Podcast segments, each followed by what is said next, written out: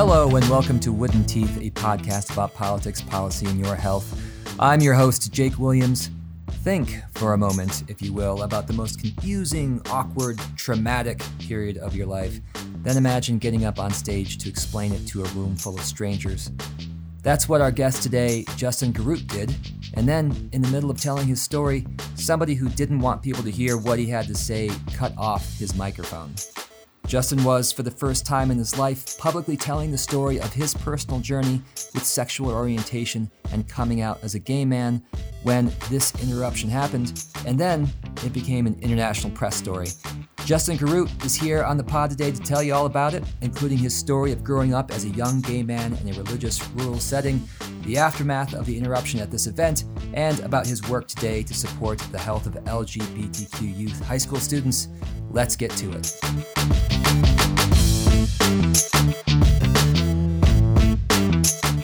Hi, Justin. Hey. Tell me about uh, where you grew up. Yeah, so uh, I grew up in a small town called Antonito in southern Colorado. It's uh, in the San Luis Valley, so folks may be familiar with Alamosa, um, the biggest town down there with about 10,000 people, and Adams State University. But I grew up in Antonito, town of 800 people. Um, it's predominantly Catholic, uh, Latino, or Hispanic. And my mom's side of the family, the Jaramillos and the Archuletas, come from that area as well as from northern New Mexico. Um, yeah, so that was that was my stomping grounds growing up. I, I started out at South Conejos Schools in Antonito and then moved to North Conejos School District in La Jara and finished up my education there. And are you uh, red uh, red chili or green chili or Christmas? Oh my gosh, it depends on the day. Chile is just great in general. Um, I think the broader question, since I'm living in New Mexico now, is does New Mexico have better chili than Colorado? And I Pueblo versus Hatch, right? Right. I'm gonna stay out of that one. I like okay. Chile. I just I just like Chile. It's good. Okay. um, and so you came on my radar when I read a story um, about your experience um, in which you revisited the community in which you grew up to uh, deliver your personal story uh, to a group of uh, largely strangers at an event called Rural Philanthropy Days. Can you can you can you bring me inside that and, and retell that story? Yeah, definitely. So. Um to step back a little bit, I um, like I said, I, I finished up my my high school education there in the valley, and then I went to Colorado College and got my um, undergraduate degree there in the Springs. Um, moved abroad for a little while, and then I decided to come back to the valley, and by the valley I mean the San Luis Valley um, in 2014 and I got engaged there in Antonito um, with some food justice efforts and environmental justice efforts um, through Conejos Clean Water, a local nonprofit down there, and eventually became executive director of that organization. Got involved with Rural Philanthropy Days, so I, um, you know, was able to to be on the steering committee for it when it was held in Creede. Um, and then after a couple years, I decided to get my master's in public health in Albuquerque and moved down to New Mexico, um, letting go of my position at Conejos Clean Water. And earlier this spring, so about in April of this year, 2019, um, one of my previous colleagues reached out and said, Hey, Rural Philanthropy Days is coming up again. We'd love for you to submit your coming out story. We're seeking keynote storytellers rather than a traditional keynote speaker. Um, so I submitted, you know, a coming out story that I had written probably in 2014 while I was in Germany um, at a Starbucks, just like on a whim. I wanted to write it all down. And I submitted that to the steering committee, and, and they came back in June and said, Hey, we'd love to have you as one of our three keynotes. Um, the event's going to be in the fall. And I was so excited, um, quite nervous actually, because it would it was going to be the first time that I would be publicly sharing my coming out story in the valley. Um, not in Antonito, it was in Del Norte, um, but still in the valley with people I worked with to some extent and strangers, as you said. Um, and interestingly enough, in May of this year, my coming out story was performed on stage in Berlin by a high group of students. Um, so I was able to to go to Germany to see it performed there. But again, it wasn't me telling my story, which was a little bit removed and safer. So I, you know, went to Rural Philanthropy Days. My husband came with me, Ethan Ortega, and um, we got to Del Norte, and and it was taking place in the Gateway Church, which is a Southern Baptist church. So that was um, a little uh, nerve wracking, um, but I understand that that Rural Philanthropy Days takes place in these smaller towns, and there are limited venues. So um, I'm familiar with that type of um, yeah setup, I guess. And the people in the and the I was just going to explain for everybody who's not familiar the type of event this is. This brings together grant makers with um, nonprofit organizations and community leaders. Is that right? Yes, yeah, it's right. It's a wonderful opportunity that is funded by you know various foundations in Colorado and organized by the Community Resource Center um, to really increase access for rural nonprofits and community members to funders and you know funding that that is necessary for the important work being done on the community level. So yeah, um, got in there and and uh, you know was was introduced and and brought up to tell my story. Um, walked up on stage, had a huge cross behind me, and um, the the stand I was using to, to speak in front of is in the shape of a cross. And to my left was a baptismal font, um, which reminded me of being baptized multiple times in the valley um, when I was younger.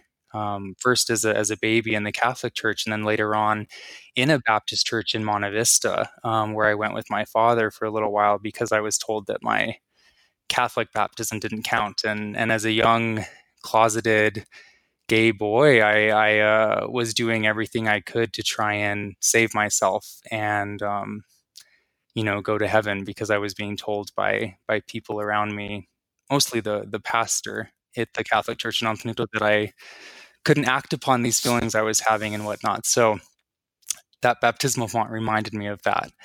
And I started sharing my story with people there. About 300 people were in attendance, I'm told. And um, at some point, I started speaking about my experience with conversion therapy as a, as a minor, um, something I enrolled in on my own online without my parents' knowledge.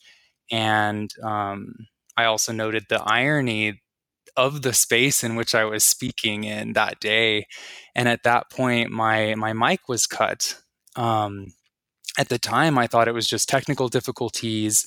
But then shortly after it was cut, I heard a voice yell, um, you know, watch what you say.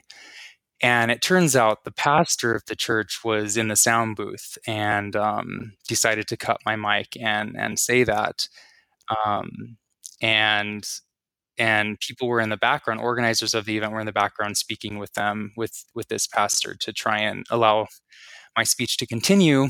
Um, and so an organizer, a friend of mine, um, got up on stage and grabbed the mic and was like, you know, tapping it and, you know, trying to get it to start working. And it started working again, handed it back to me, and it was cut again immediately. And I was still in denial, still just assuming it was technical difficulties. I was nervous enough just being up on that stage with these people and sharing such a personal story eventually the mic got turned back on and, and I was able to to finish my speech. The the level, the audio level was at a much lower level than when I started. Um, but it was still on. And, you know, I took people through just how it was for me to grow up in the valley and and the importance of supporting LGBTQ youth in that region and in rural areas of Colorado and, and the states in general. Um, and in terms of conversion therapy, going back to that experience, it's it's great that Governor Polis, um, you know, signed that legislation banning conversion therapy for minors in Colorado this year. Um, New Mexico had done that previously, and a handful of other states have also done that. So that's definitely something that is beneficial, I think, um, because we know it's medically disproven and harmful. But you know, I I I, I guess you know, professionally, I work with with LGBTQ youth and in schools throughout New Mexico, and trying to implement strategies that we know improve their health and well being. And so I spoke to some of that and the work that could be done in the valley as well in terms of supporting our youth and. Um, got a standing ovation in the end and and really it was a powerful experience to share that story you know i had tears in my eyes the next speaker was teared up and um, I'm grateful to have had that opportunity. And and um, you know, despite what happened with the the mic cutting, and then um, the pre the the following Sunday, the pastor um, did a church cleansing, which was uh, recorded and put out into the public domain. And you know, following the the the speech, this is really what brought it into the into the national and international level um, with the advocate reporting on it and pink news and and folks in australia too. Um, the pastor did a cleansing um, a prayer cleansing of the church because lgbtq folks myself included um, and allies i don't know that i don't know how everyone identified who spoke that day but um, that we shared in that space and that it was um, we shared an unholy message um, I know Pastor Greg Schaefer said it was a mockery of God, that I mocked God, and that I um, that what I shared was what was the words he used? Um, just basically inappropriate um, for a space like that. And I think it's one thing to you know preach within the confines of your own church, but it was the church that recorded it and released it online into the public realm, which then changes the impact, the negative impact that it can have on LGBTQ people and allies around the valley and beyond. And I think that's where the line was crossed and where people realized, hey, this isn't right. Um, let's organize around this and, and and shift the narrative, which is what happened. You mentioned the moment when you realized it wasn't um, a technical difficulty uh, but an intentional cutting off of your mic. And then you mentioned at the end you got a standing ovation.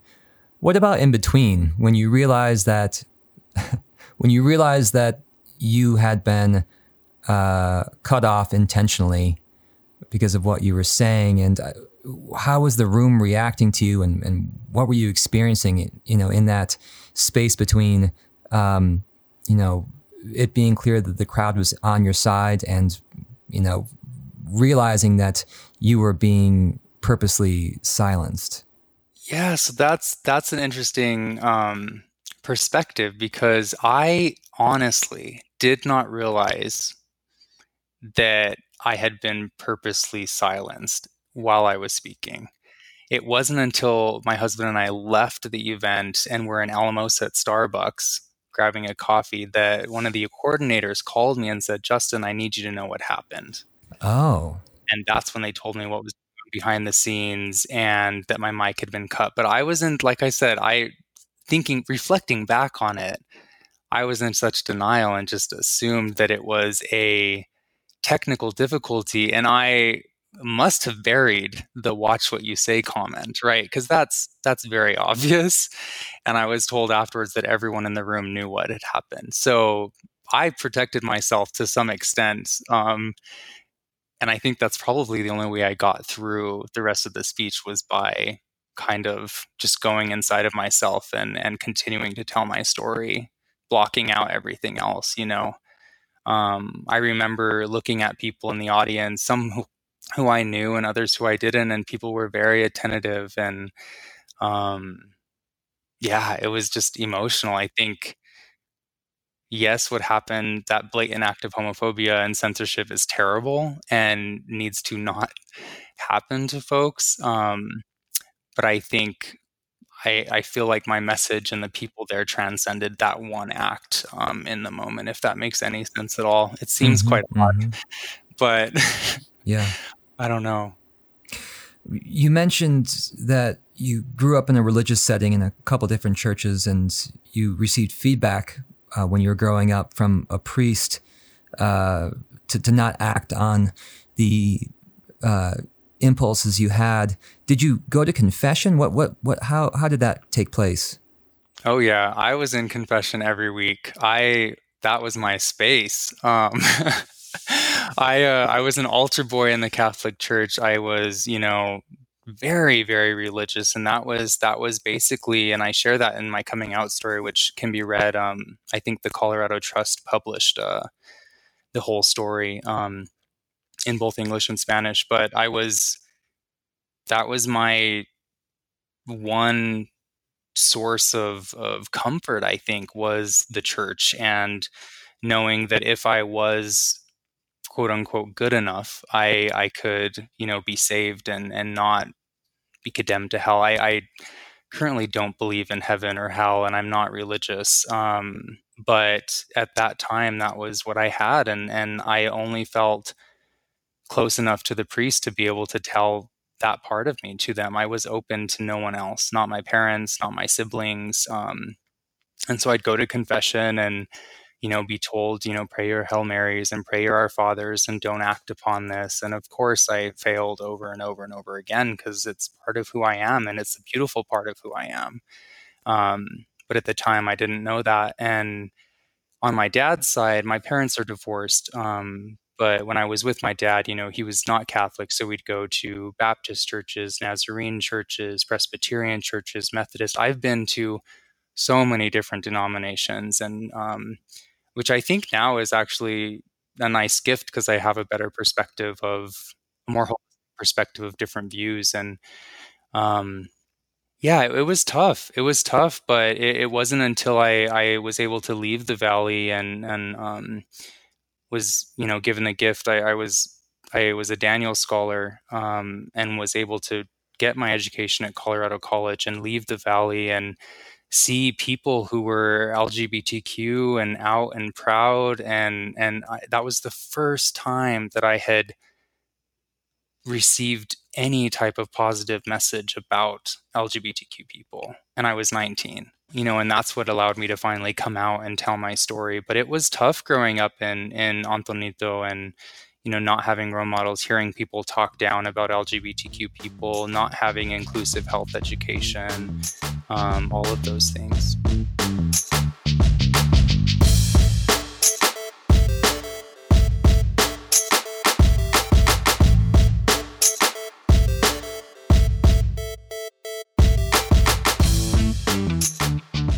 And so you mentioned that you sought out conversion therapy online. How does that work? Did you just Google conversion therapy and follow the links to a place where you thought that you could get help? I I assume that's what I did. Um, we had dial-up AOL internet. You know, we got the CD from Walmart and we're able mm-hmm. to install it on our little computer. And I plugged in in our in my mom's kitchen, and yeah, it was. I had a mentor, and they took me through all these different steps, and there was a guaranteed heterosexual outcome um, I, it didn't work. I tried it multiple times, and um, you know, it was all about sexual purity and you know, living for the Lord and whatnot. And um, yeah, it, it, really surprised me. It surprises me now when I think about it that that is something that can happen, and that kids could enroll in something like that and be traumatized. Um, you know, and told that they're not they're not okay as they are. Um, but yeah, it was just online courses, and you'd go through different steps, and you know, email back and forth with a mentor. And did you have like homework? Like what you know? Yeah, did- so I I had like different you know responses I had to give to to um, prompts and whatnot and send them back and then i'd get feedback on those and advice on how to keep going if I had, you know, relapsed or whatnot. And um, because it wasn't in person, I was spared some of the more physically traumatizing stuff that people have experienced or I've heard people have experienced going through that. Mm-hmm. Um, but still, it's it was it probably wasn't ideal to my development as a young queer person. And it sounds like your parents were religious too. Um, what was it like coming out to them? Yeah, so actually my, my parents are are I would say they're relatively religious. I think on my mom's side it's definitely a, a culturally grounded um, religiousness in Catholicism and um, I think I was probably more religious and yeah, practicing than than many of them. Um, um, during that time. But when I was 19 and did come out to them, you know, to my mom, it was on a trip back from college, and and I had a hickey on my neck, and um, and my mom asked if it was from a girlfriend, and I said no, it was from a boyfriend, and then you know everything went downhill from there. Uh, uh, it was quite dramatic, and and I think um, there were a lot of stereotypes that my mom had in her head about you know what it means to be gay and and um, there were automatic assumptions that she made that I would die of AIDS and and just a lot of misinformation that I think she still carried with her. Um, you know, but over time we we have bonded and we're closer now than than ever. Um, so I'm really grateful for that. But it took time. Um, and then on my dad's side, uh, it was I had just gone to um, Pride in Denver uh, with my boyfriend at the time, and and that was also Father's Day weekend. If anyone goes to Pride in Denver, I think it's usually on Father's Day. Um, so my dad was in town and you know asked took me out to dinner and asked what I had been doing that weekend, and I didn't want to lie, and I just said I was at Gay Pride, and um, you know I think he really struggled with it too, and and was worried about how it would be for me to be out in the valley. Mm-hmm you know, I think he said that it would be, you know, you know, lesbians have an easier time than than gay men, you know, in terms of traditional gender norms and whatnot. And that was his perspective. And he also worried how I would influence my younger step siblings, um, unfortunately. And like the gay was contagious? Possibly, yeah. And I, my dad has come such a long way. He's a huge advocate for LGBTQ students now, and and does that's great. That's great. great work. But you know, it's a learning process for everyone, and um, I am grateful that my parents didn't kick me out of the house like some LGBTQ you know youth experience. I would maybe change that some to many, um, since we know that there's a higher prevalence of LGBTQ youth who are homeless than you know than is relational to our existence in the general population but yeah it took time. It was fine though um, i know i was told you know not to tell my grandparents because it would kill them and i eventually did tell them and and most of them were fine with it um, one of my grandparents gigi is what i call her she's who i'm closest to you know she was like oh i've known i've known and you know ever since then it's been a non-issue and and ethan is welcomed into the family and it's nice to see how people can grow, but it but it definitely takes time and education too. Um, kind of breaking down some of these stereotypes that unfortunately are still prevalent within society as a whole. So you mentioned that this incident that took place in a church in uh, rural Colorado, kind of in the middle of nowhere, uh, ended up being an international story. What's the aftermath uh, been like for you? What, what's come of it? Yeah, it, it, was a whirlwind there for a couple weeks, um, just with the different articles coming out and journalists journalists asking for responses. Um, you know, my experience has been different than people who are living in the valley and working in the valley and actively supporting LGBTQ youth there. Um, but I've been in touch with with them, and I know that organizations like SLV Pride, the San Luis Valley Pride Group, that put on the first ever Pride March in Alamosa this past August, um, you know, they're working locally with groups to to ensure that you know schools are safer and more supportive of lgbtq youth. I know folks in del norte where this incident occurred where i shared my story there i've heard you know that they're working to have some type of like rainbow symbol on local businesses to show where safe spaces are and i've seen that in seattle um, and other cities. So it's kind of neat to see that type of stuff coming out of it um, I know the interfaith, uh, an interfaith alliance group in the valley, put out a message in the local press about supporting LGBTQ youth and and people, and um, the SLV Pride group has you know put a list of religious institutions who are affirming and accepting of LGBTQ folks because there's also churches who are accepting but not affirming, so you're kind of halfway in the door with them. Um, and then other than that you know i've i've uh, many people reached out to me and thanked me for sharing my story and opening up the dialogue um, i've had to i still have you know ties to the valley my family's there and and um, it was my dad's birthday recently and i called a local organization business in Alamosa to buy something for him, and they're like, "Is this Justin?" like, it got around. It's funny, and like you know, small towns, it, it got around, and and people have heard it. But I've I've really received positive responses all around, and I think that this might be the first time that on a broader level in the valley conversations on this topic have occurred and i hope that in the long run people see okay like this is part of us it's part of our community these are you know we have lgbtq folks here they belong and um, that's what i hope kind of comes out of it more broadly on the international level the one that surprised me most was the coverage in australia because they have some religious freedom laws that i understand are being proposed or i'm not sure exactly where they are in their process but they use the example of what happened to me at Gateway Church as something that could be to- would be tolerated on a broader level in the public realm should religious liberty laws go into effect in Australia.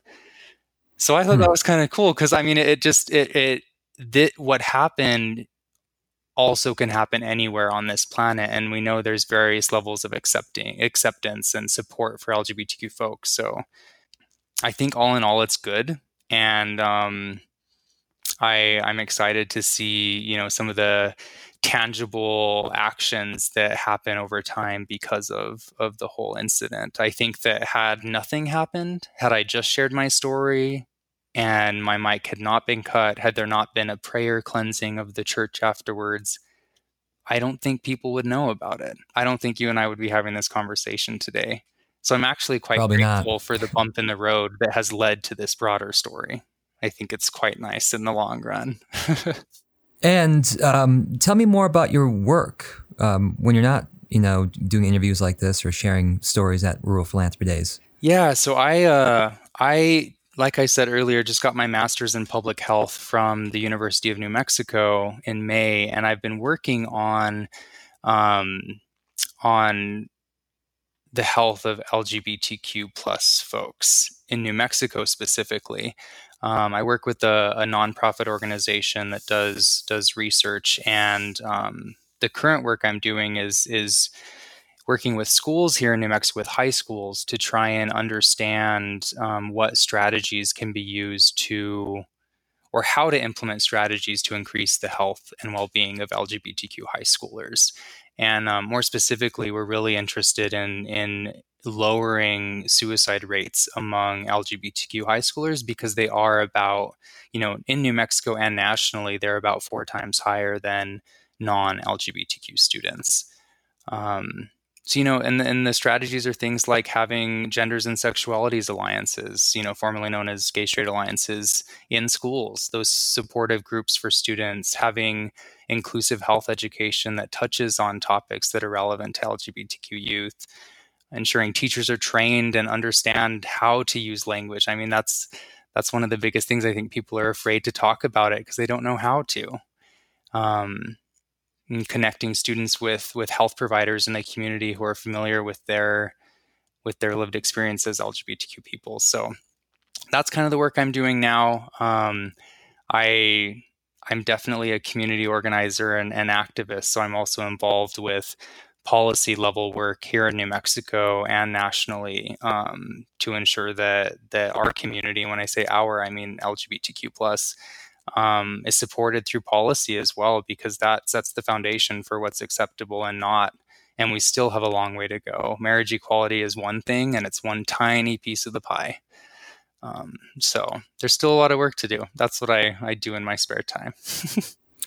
and for people who want to be uh, a supportive ally of an LGBTQ high school student, what advice would you have for them?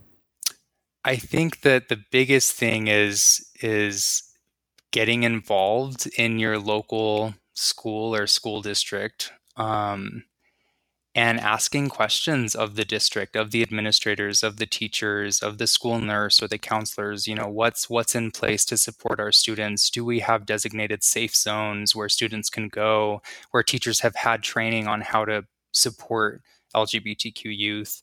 Um, asking your local health providers in the community um, do you have an all gender restroom for students? Do you include sexual orientation and gender identity demographics on your intake forms? Do you ask what pronouns people want to use? Do you have a spot for preferred name? You know, I think asking these questions can serve as a as a non-confrontational way to get people in the school systems and in our health systems thinking about what needs to be in place to better support LGBTQ youth. That's what I would say is where you want to start. Um, if you're on the parent, what is it? The parent, there's like a parent organization at school levels. Um, if you're on that, PTA. You know, the PTA, yeah, that's a way to to leverage change. Or you know, asking, going to school board meetings and asking, do you have a policy that clearly lays out guidelines supporting transgender and gender diverse students? Does that exist? There are schools that have that. You can find those online. Um, you know, One Colorado is a great resource in Colorado who who can help guide that process as well. So those are a few tips I would say. There's so many different avenues, but um, I guess that's where I'll leave it. well, you've been super generous um, with your time and your story, Justin. Thank you so much for joining us. Thank you so much for having me.